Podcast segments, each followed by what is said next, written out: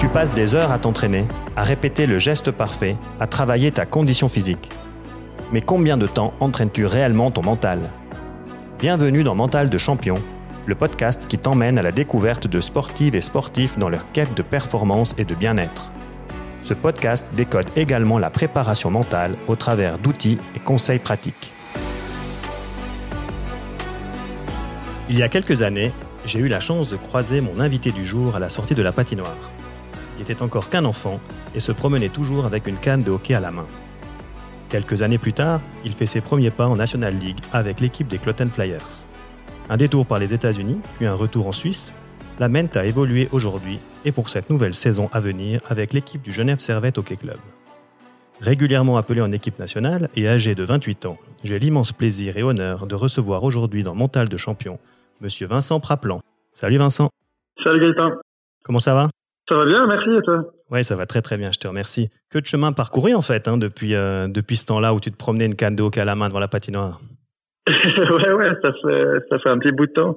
Mais euh, non, fait plaisir. Je me, je me rappelle toujours de ces années à la maison euh, devant la patinoire. Et puis, oh, c'est des images qui ont marqué pas mal de monde quand même, parce que chaque fois que je rentre en Valais ou je rentre à Sierre, je l'entends, euh, je l'entends assez souvent. Ben, en fait, je vais profiter de ce petit espace qui nous est donné pour te féliciter et te dire bravo parce que tu as parcouru un, un superbe chemin et puis ben, je t'encourage à continuer comme ça. C'est gentil, c'est gentil, je te remercie. On va rentrer dans le vif du sujet. Alors, préparation mentale de champion, ça va tourner autour de la, de la préparation mentale. Euh, Mhm. Tu as eu la chance d'évoluer en OHL et en AHL aux États-Unis. hein. Est-ce que tu as pu constater de ton côté une approche différente en termes de préparation mentale ou en termes de mentalité face au sport?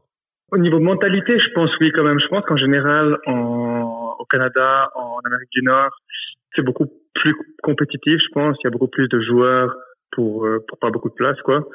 Donc je pense que il y a quand même cette différence par rapport à la mentalité suisse où c'est quand même chacun pour soi. Et, au final, peu importe euh, le joueur qui est de toi, si c'est un ami, ton frère ou peu importe, au final, tu veux réussir ta carrière pour toi, quoi. Donc euh, je pense que ça, on, on sait que c'est quelque chose que, que les, les Canadiens et les Américains apprennent beaucoup plus tôt. Ouais. Qu'au fin de compte, c'est- ta vie, c'est ta carrière à toi. Et puis, euh, j'ai remarqué que souvent, quoi, si, si tu arrives en, en 2 contre 1, 2 contre 0, ou en Suisse, euh, où presque tous les Suisses chercheront, chercheront la passe, la passe, tu peux marquer toi-même, euh, sans faire de passe, tu le feras pas. Donc, euh, je pense qu'il y a quand même une mentalité assez différente là-bas. Ok, et puis justement dans cet état d'esprit, est-ce que, est que les joueurs s'entourent ou bien est-ce que les clubs se, s'entourent de prépara- d'un préparateur mental ou bien de, de coach mental, ce Mhm. de- d'aide ou bien pas du tout? Ça, ça se fait maintenant, je pense, depuis, euh, depuis quelques années. C'est quelque chose qui se fait de plus en plus. Quand moi, j'ai commencé en, en- ma carrière en Liga à Clotten, j'avais 18, 19 ans. C'était un sujet qui était encore un peu tabou, je dirais. Pas que dans le hockey, mais dans, dans le monde du sport en général, où, où on a l'impression que, que les athlètes sont censés être euh, intouchables, imperturbables, partout d'ailleurs. Donc, euh, et puis vraiment, pour parler du hockey, parce que c'est ça que, que je connais, Ouais. que, que je vois à l'intérieur, c'était quelque chose qui était encore tabou avec à, à l'époque où il fallait pas en parler, où, où si t'avais un mauvais match, où si t'étais malheureux, où t'avais un touché à la maison. C'est des choses qu'il fallait, qu'il fallait presque cacher. Ouais, Ça faisait peur un peu. ouais, ça, ça, ça donnait comme l'impression d'être, euh, d'être faible un peu. Et, euh, et ça reste un, un, un sport de, de brut entre guillemets, si, si je veux dire, où c'est, où, où vraiment être dur, faut, faut, faut montrer à la personne qu'on a des faiblesses.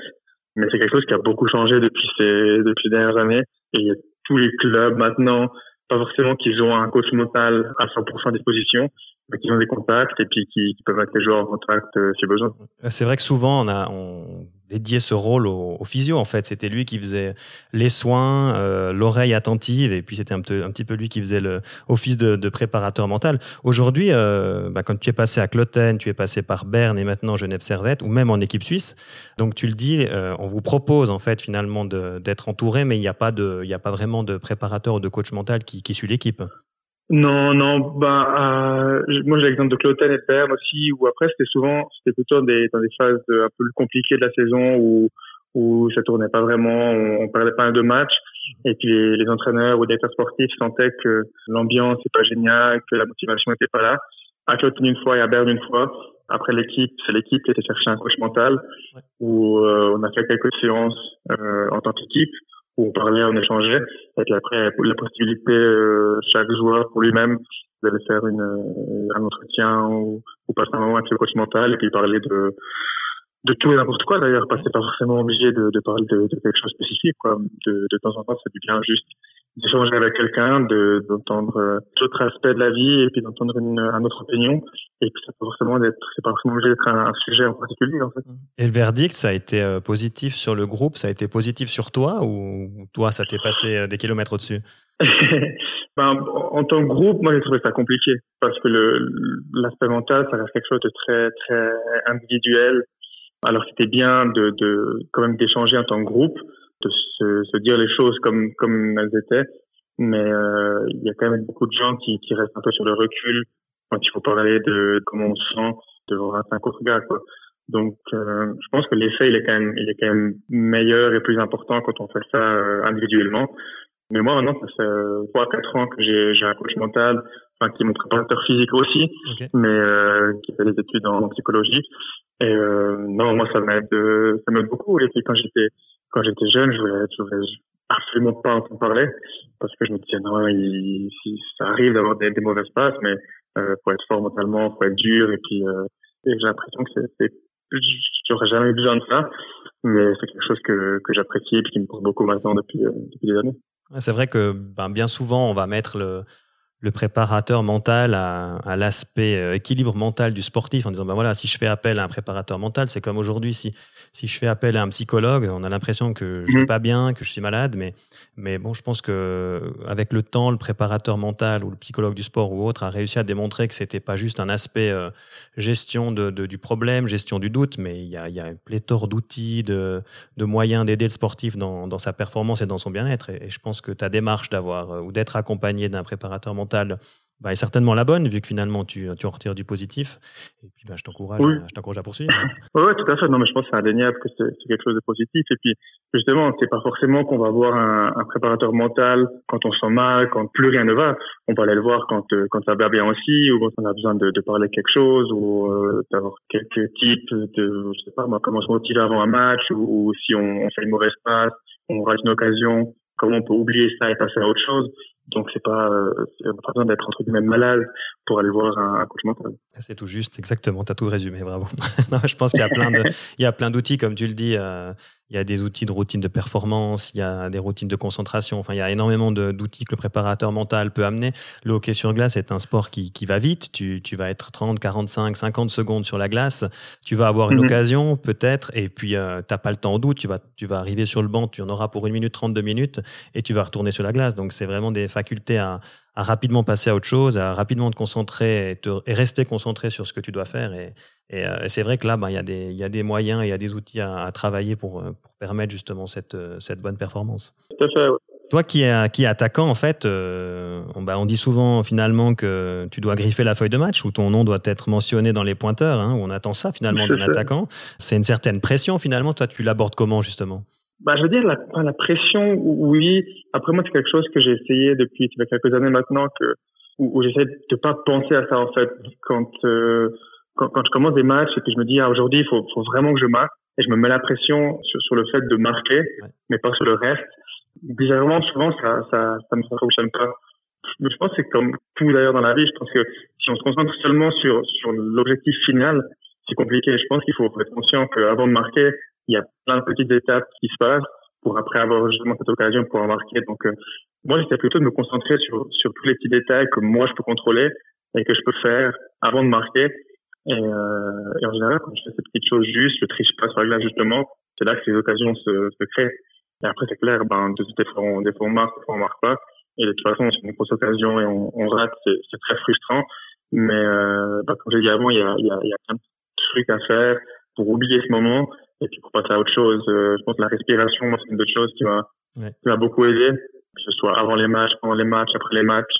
Je pense que la, respiration, c'est une des choses qui, qui m'aide le plus. Le plus. Ah, c'est un bon outil. Puis euh, c'est vrai que finalement, euh, focaliser son attention sur, euh, sur un, un, seul objectif durant un match ou bien se mettre une pression par rapport à, par rapport à des points, c'est pas forcément idéal. Bon, après, ben voilà, il y a les médias, il y a l'entraîneur, il y a, y a les pressions externes qui arrivent. Et puis, euh, mhm. si tu connais une période, euh, une période durant laquelle tu tu griffes pas la feuille de match, ben voilà, tu peux commencer à douter et puis c'est à ce moment-là que, que, tu dois utiliser tes outils. Est-ce que tu travailles aussi la, l'imagerie ou la visualisation où tu te vois faire certaines actions ou certains gestes? Oui, oui, ça aussi. J'ai, euh... moi, j'avais commencé à faire ça, mais c'était complètement inconsciemment. Il n'y avait pas d'idée derrière et ça m'avait pas été conseillé par, par quelqu'un. Mhm. Mais souvent, j'ai, j'ai un moment euh, dans les vestiaires et après que j'ai attaché mes patins, euh, j'ai pas encore mis mon, mon plastron, mes coudières, mon casque. Et je suis assis, euh, je suis assis à ma place et puis j'ai toujours ma canne à côté de moi. Et j'aime bien prendre ma canne dans mes mains pendant, pendant une trentaine de secondes. Et puis je ferme les yeux et, et je m'imagine euh, à des endroits euh, différents sur la glace, euh, soit en train de, de, de, faire une passe, soit en train de, de, de faire un dribble, de, de tirer. Pas de bagarre. Euh, non, c'est pas, bon, déjà, c'est pas vraiment mon style. Et puis, euh, et puis, je sais pas si j'ai le gabarit pour, euh, mais euh, non, pas forcément ça, mais c'est vraiment plutôt ben, sur, le, sur le jeu avec le puck. Je crois que c'est un peu ça qui, qui me correspond aussi. Mais euh, ouais, j'ai j'ai fait ça inconsciemment et puis de, de, de, temps en temps, tu te retrouves vraiment confronté avec avec cette scène, cette situation sur la glace. Et c'est incroyable parce que t'as as plus besoin de réfléchir en fait. C'est comme tu arrives dans cette situation et tu l'as déjà vécu dans ta tête et, et tu vas complètement à l'instinct, c'est tout naturel et, euh, et, en général ça passe quoi. Ouais, en tout cas, je t'encourage à poursuivre avec l'imagerie parce que c'est un outil qui est, qui est, très puissant. Il y a des tests qui ont été effectués sur, euh, sur des groupes de pianistes. Hein. Donc, il y avait des groupes qui répétaient, mm-hmm. d'autres qui répétaient pas, et puis qui avaient comme, euh, comme indication de, de, de visualiser ce qu'ils allaient faire au piano. Et puis on voit que les résultats sont assez fous. C'est que les gens qui n'ont qui ont pas répété physiquement, mais qui ont visualisé leur, euh, leur entraînement ou leur, euh, ou leur leçon de piano, ils arrivaient très très rapidement aux mêmes performances que les gens qui répétaient tous les jours. Donc si je peux t'encourager à poursuivre la préparation mentale, bah vas-y, euh, poursuis. Et justement, euh, tu disais avant, voilà, avant de mettre ton, ton plastron, ton casque, tu, tu prends ta canne, tu, tu, tu imagines une, une, scène ou plusieurs scènes. C'est quand que ça commence pour toi finalement le, le match? C'est quand que tu te mets dans ta bulle? Parce que ça peut être la causerie de l'entraîneur, ça peut être quand tu arrives à la patinoire, ça peut être à la fin de l'échauffement ou pendant l'échauffement. C'est vraiment à quel moment que tu mets, voilà, tu mets le cerveau, que tu mets le, le corps et le cerveau en, en mode performance? C'est dur à dire. Je pense que moi j'ai vécu, j'allais dire, euh, trois ans à Berne qui était compliqué au niveau euh, au niveau sportif, au niveau mental aussi. Et plus ça devenait compliqué, plus j'essayais de tout contrôler. J'essayais de me lever le matin euh, à la même heure, de manger la même chose, à midi aussi, manger la même chose, aller faire ma sieste à la même heure, me relever à la même heure, aller marcher, passer par le même endroit. Et ça devenait tellement compliqué que je, moi, je me donnais l'impression d'être dans ma bulle. Mais en fait, c'était, ça, ça me donnait tellement d'efforts et d'énergie de tout faire juste que j'arrivais, que je commençais le match et puis j'étais. Euh, épuisé. J'étais ouais, j'étais déjà épuisé et puis j'étais même, j'étais même pas bien. Cette saison-là, j'ai, j'ai essayé en début de saison, j'ai commencé de presque plus avoir de routine en fait. Okay. Il y a quand même quelques trucs, par exemple l'échauffement avant la glace, j'ai quand même toujours mon même échauffement où je fais les mêmes exercices. Alors l'heure c'est pas forcément la même, mais là je fais quand même les, les mêmes exercices, mais c'est c'est plutôt tu les fais et tu sais que physiquement tu vas te sentir prêt à attaquer mais j'essaie vraiment d'être euh, d'être le plus plus relax possible dans ma tête. Ouais, c'est le but d'un échauffement, hein, je crois, que tu dois, tu dois faire monter euh, la pression de ton corps, euh, et puis tu n'as pas forcément besoin de te mettre une pression psychologique exacerbée. ton, ton corps va t'amener va t'amener là où tu dois aller, et puis si tu as bien travaillé avant ton match, la semaine avant, peu importe, ou ta routine ou, ou ta visualisation, je pense que tu arrives à être performant sans te mettre la pression. Mais c'est intéressant de voir que finalement le contrôle pour toi, le contrôle total, il n'était pas il était pas adapté. Il y a des, il y a des sportifs euh, que ça va rassurer, hein, et il y en a d'autres qui, qui, doivent laisser passer. C'est ça, je pense que ça dépend vraiment de, de, de chaque athlète. Pas moi à Berne, j'avais quelques joueurs, c'était fou. Qu'en fait, chaque les, les, jours de match, chaque minute ou chaque heure de, de la journée, je pourrais dire ce que ce, ce joueur allait faire. Parce qu'il avait besoin de ça, il avait besoin de, de sa routine et, et de tout faire pareil pour bien se sentir. Et puis bah moi j'ai remarqué que pour moi c'était euh, c'était vraiment pas ça quoi. C'est vraiment le contraire. Moi j'ai besoin d'être euh, d'être relax, décontracté, de de rigoler avant le match, d'être heureux, puis et, d'être crispé et concentré. Et euh, je pense que chaque chaque athlète et chaque joueur doit vraiment euh, essayer différentes différentes choses et trouver ce qui, ce qui lui correspond. Bah tu vois, tu fais une transition par rapport à le fait d'être heureux puis d'être relax avant le match. Euh, on entend mhm. souvent euh, la problématique de la performance et du bien-être. Pour preuve, souvent, on prend l'exemple des nageurs, hein, où ils commencent à savoir exactement combien de carreaux il y a au fond du bassin, parce qu'à force de répéter les entraînements, puis à force de chercher la performance, ils, en arrivent à compter les carreaux au fond de l'eau, puis le bien-être et le plaisir a tendance à, disparaître. Comment toi, tu, as, tu abordes cet aspect-là du, bien-être et du plaisir par rapport à, par rapport à ton sport? Bah moi c'est quelque chose que, que bah, comme comme j'ai dit avant je l'ai vraiment vécu à Berne ces trois dernières années où j'étais euh, j'étais pas vraiment heureux. Il y a, il y a beaucoup de moments où j'étais pas heureux du tout d'ailleurs. Et pour moi, c'était très compliqué d'être performant si t'es pas heureux dans la vie de tous les jours. Comment tu peux expliquer euh, parce que finalement tu joues dans un grand club, tu joues avec un public incroyable, avec des joueurs euh, voilà de haut niveau. comment tu peux mhm. expliquer, enfin maintenant avec le recul, je sais pas si tu as assez de recul par rapport à la situation que tu as vécue, mais est-ce que mhm. tu as tu as des pistes de, de réflexion par rapport à ça? Il y, a, plusieurs choses. Je pense que ben, de un, euh, pense que c'était c'était Berne, c'est une ville qui me correspondait pas vraiment. C'est dur à expliquer, mais je pense qu'on est il n'y a pas chaque joueur qui est fait pour dans n'importe quel club ou n'importe quelle ville. Moi, j'aime j'aime les villes qui sont un peu plus grandes, j'aime où ça bouge, j'aime euh, quand, quand je vois des gens dehors. Pour être honnête, bien sûr, c'était les années euh, Covid aussi, donc forcément, ça, ça compliqué aussi. Mais ma première saison, c'était pas la à Berne, qui la dernière, un peu moins non plus. Mais euh, je me suis jamais vraiment senti euh, chez moi. Je me suis vraiment senti à la maison et je m'entendais, je m'entendais bien avec les joueurs, mais, mais sans plus. C'était des relations qui étaient, qui étaient un peu un peu froide. Un peu superficielle, je dirais, et puis un peu, puis, puis crochet, en fait. C'est comme si, si j'allais travailler le matin et, et, je rentrais, j'entrais l'après-midi. Alors, euh, on, est bien d'accord, le hockey, c'est un travail aussi, mais euh, pour tous les pour tous les joueurs qui ont vécu des, des, des vestiaires de l'intérieur, je pense pas que c'est la même chose qu'aller au bureau le matin, quoi. C'est euh, les vestiaires, ça doit être bon enfant, c'est de bonne humeur, on, on rigole, ça dans tous les sens. Et, et moi, j'ai jamais vraiment eu ce, ce sentiment là-bas je sais pas pour quelle raison, mais c'était juste pas le, pas le bon endroit. C'est bien de le reconnaître en tout cas. Ouais, tout à fait, tout à fait. Je pense que c'est important. Après, c'est, euh, j'étais le premier à, j'aurais adoré avoir eu du succès à, à Berne.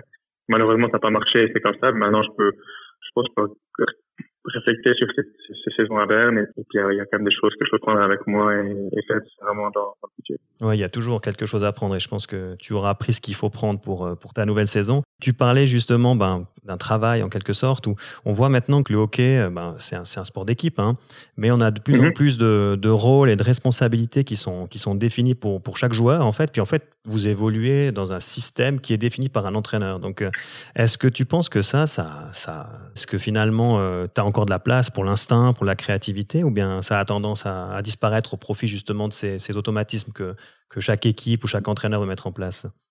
Bah, ça, dépend beaucoup de, de l'entraîneur. Je, je pense que j'ai côtoyé beaucoup, beaucoup d'entraîneurs déjà maintenant durant, durant ma première euh, moitié de carrière, je dirais. Et ça dépend beaucoup d'entraîneurs. Je pense que ça dépend des équipes aussi. En général, si tu, joues dans une, dans une équipe qui joue le, haut du classement, tu as forcément ou normalement plus de, pas de bons joueurs, mais de joueurs euh, peut-être plus offensifs, plus créatifs. Et je pense que le, la clé pour un entraîneur, c'est de, de vraiment savoir gérer chaque joueur individuellement. Et ça, ça a beaucoup changé aussi. C'est pas simple. moi, je Non, non, c'est pas ça. C'est beaucoup d'énergie, mais je pense que c'est la, c'est la clé du succès aussi. Je pense que d'être entraîneur, c'est, euh, c'est un job euh, vraiment, euh, vraiment dur et vraiment, vraiment épuisant, quoi. Nous, on va s'entraîner le, le matin de, de 8, 9 heures jusqu'à midi. Euh, un entraîneur, je pense que ça, ça passe sa journée à, à réfléchir, à, ouais, t'as 25, 30 joueurs à gérer chaque joueur doit ou aimerait être géré un peu individuellement. Certains joueurs sont plus demandants que d'autres. Les meilleurs entraîneurs qui existent, que ce soit hockey ou foot ou, n'importe quel sport, je pense qu'ils arrivent à, à, aller chercher le, le, potentiel entier de chaque joueur parce que quand on arrive à un niveau comme ça, chaque joueur est assez bon pour performer. Mais il faut savoir euh, le motiver ou, ou consoler ou, ou l'aider à, aller chercher sa performance. Et puis pour ça, c'est important de connaître son joueur euh, personnellement. Quoi. Tu prépares pas déjà ta reconversion comme entraîneur, on est d'accord Non, non, non, pas du tout. Je sais pas c'est quelque chose qui me parlerait à moi. Ouais. Bah, moi, je vais des vestiaires maintenant euh, de l'intérieur et, puis, et puis ça serait, ça serait compliqué. Enfin, c'est beaucoup, beaucoup de boulot. Quoi. Et puis, tu as, beaucoup de caractères différents. Ça demande quand même beaucoup de patience, je pense, d'entraîneur. Je pense avec les jeunes, c'est quelque chose qui pourrait m'intéresser parce que je pense que les jeunes, c'est plus facile de leur apprendre des choses et de leur faire suivre des, des expériences. Tandis que chez nous, chez les pros, ben, des fois, ça devient un peu compliqué. Quoi. Après, à un certain moment, euh, chaque joueur a, a vécu ses, ses, propres expériences. Quand on a passé un certain âge, je pense que ça devient un peu compliqué. Bah. Mais euh, j'ai encore quelques années euh, en tant que joueur devant moi. Donc, euh, oui, oui, profites-en profite bien, en tout cas, de ces quelques années, hein, en tout cas, à fond. Puis, ouais. Transition toute trouvée par rapport, par rapport aux jeunes. Aujourd'hui, si tu devais donner euh, un, ou quelques conseils à, un jeune hockeyeur, pas forcément à toi qui était devant la patinoire avec une canne d'hockey, mais un jeune qui, voilà, qui se dit, moi, je veux, je veux réussir, je veux avancer dans le, dans le hockey, ce serait quoi en fait?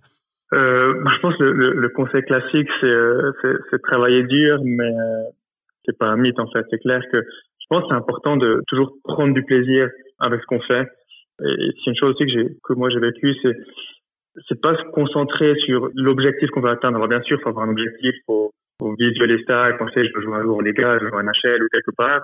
Mais peut-être pas aller s'entraîner en pensant qu'on s'entraîne juste pour arriver en Liga, mais on, on s'entraîne pour soi-même, pour progresser et prendre prendre du plaisir justement à, à, à, à s'entraîner, à s'améliorer et à avancer quoi. Ne pas se concentrer seulement sur sur le final, mais, mais être euh, comment ça, tomber un peu tomber amoureux du, du, du chemin qu'on va parcourir et pas que du résultat. Bah, tu vois que tu es parfaitement au fait des différents objectifs, notamment qu'on utilise en préparation mentale. Il y a souvent les objectifs de, mmh. résultats hein, qui sont, ben voilà, je veux, mmh. je veux gagner un titre, je veux faire une médaille, je veux jouer dans tel club. Et puis, ben, pour y arriver, il y a, il y a des objectifs de, de moyens. Les objectifs de moyens, ça va être des objectifs euh, souvent à plus court terme, mais qui vont te permettre justement de, de tracer le chemin et de trouver la clé pour, euh, pour décrocher et puis atteindre ton objectif de résultat. Donc, euh, tu as très très bien résumé comment il fallait aborder la chose et puis pour éviter ben, de s'épuiser, pour éviter d'abandonner et puis, de, puis des déceptions quoi, par, rapport à, par rapport à tout ça. Et puis ben, les jeunes hockeyeurs, ils seraient chanceux de t'avoir et puis je pense qu'ils profiteraient d'une expérience incroyable. Et encore une fois, prends ton temps, fais-toi plaisir et continue ta carrière comme ça. On arrive gentiment à la, à la fin du, du, podcast. Je vais encore te parler un petit peu de l'équipe nationale. Fais-nous rêver un petit peu par rapport à tout ça. C'est, c'est, ça doit être grandiose finalement de, de revêtir la tunique. Ouais, c'est, grandiose. Bah, j'ai eu l'occasion de, de jouer en équipe nationale junior déjà, ce qui était déjà incroyable. Mais les premiers pas en équipe suisse, euh, en équipe suisse A, c'est, incroyable. Je pense que pour moi, ils sont arrivés assez tôt. Je pense que c'est toujours compliqué de passer de l'équipe suisse moins de 20 juniors en équipe suisse pro parce qu'on a 20, enfin, on a 19, 20 ans. Donc moi, j'ai aussi, je m'imaginais attendre 4, euh, 5 ans peut-être euh, une fois 25, 26 ans avoir la chance de, de faire mes premiers pas. Mais ça m'est arrivé quand j'avais, euh, je crois que j'avais d'avoir 22 ans, ou j'avais, ouais, 22 23 ans. J'ai eu l'occasion de faire mes premiers mondiaux à Paris avec l'équipe Suisse A. J'ai fait une grosse saison avec Lotten. j'avais la chance de jouer avec avec Denis Forenstein à Lotten et on jouait ensemble aussi à, à, à Paris. Et puis c'était c'était juste incroyable quoi. C'était pas, pas très loin de la maison. Toute ma famille euh, était là, est venue de, de Suisse. J'ai ma sœur qui habite au Canada. J'avais tous fait le déplacement à, Paris. Et euh, ouais, c'était des moments incroyables quoi. Malgré la défaite en quart de finale, j'avais vraiment très très bien joué. On avait battu le, le Canada notamment 3 à 2 en, en prolongation avec une patinoire pleine de, de, jeux, de, de spectateurs suisses. Donc j'en ai, euh, j'en ai un peu de nouveau les frissons rien que rien d'en parler. Ça, c'est un point que tu dois garder puis que tu dois prendre avec toi, en fait. Il va te servir, ce point-là, euh, tout au long de ta carrière, quand tu vas te remémorer puis que tu vas ancrer ce moment euh, dans, dans, ton, dans ton fort intérieur. Tout à fait. Et puis, c'est c'est comment impressionnant C'est la pression quand tu, quand tu débarques au premier rassemblement C'est Concrètement, mhm. ça se passe comment? Ouais, ouais, ça fait, ben, ça, ça fait bizarre. Quoi. Ben, ma première sélection en équipe ah, je pense j'avais 21, 21 ans. Et puis, ben, normalement, tu joues avec des gars en équipe junior. Tout le monde a le même âge, on se connaît tous de, jouer contre, de l'école. Et puis, ben, d'un coup, tu dégarques là avec des gars qui ont 4, 5, 6, 7 tournois de Liga. Tout jeune, t'es un peu tout seul, tu sais pas trop où te mettre. Mais en fait, tout le monde est très gentil, quoi. Alors, c'est clair, c'est bizarre. Quand, euh, quand moi, j'étais, j'étais jeune encore, moi, je crois, 10, 12 ans, j'étais un grand fan de Davos, André Sambul qui venait là-bas. Et puis, euh, ben, premier rassemblement, je rentre dans les vestiaires et André Sambul, il était là, c'est à côté de moi. Donc, on sait pas trop où se mettre, quoi. On sait pas trop où se passer, on sait pas trop quoi dire. Euh, on, se fait un peu discret. Et mais euh, au fur et à mesure des jours et des entraînements, on se sent de mieux en mieux.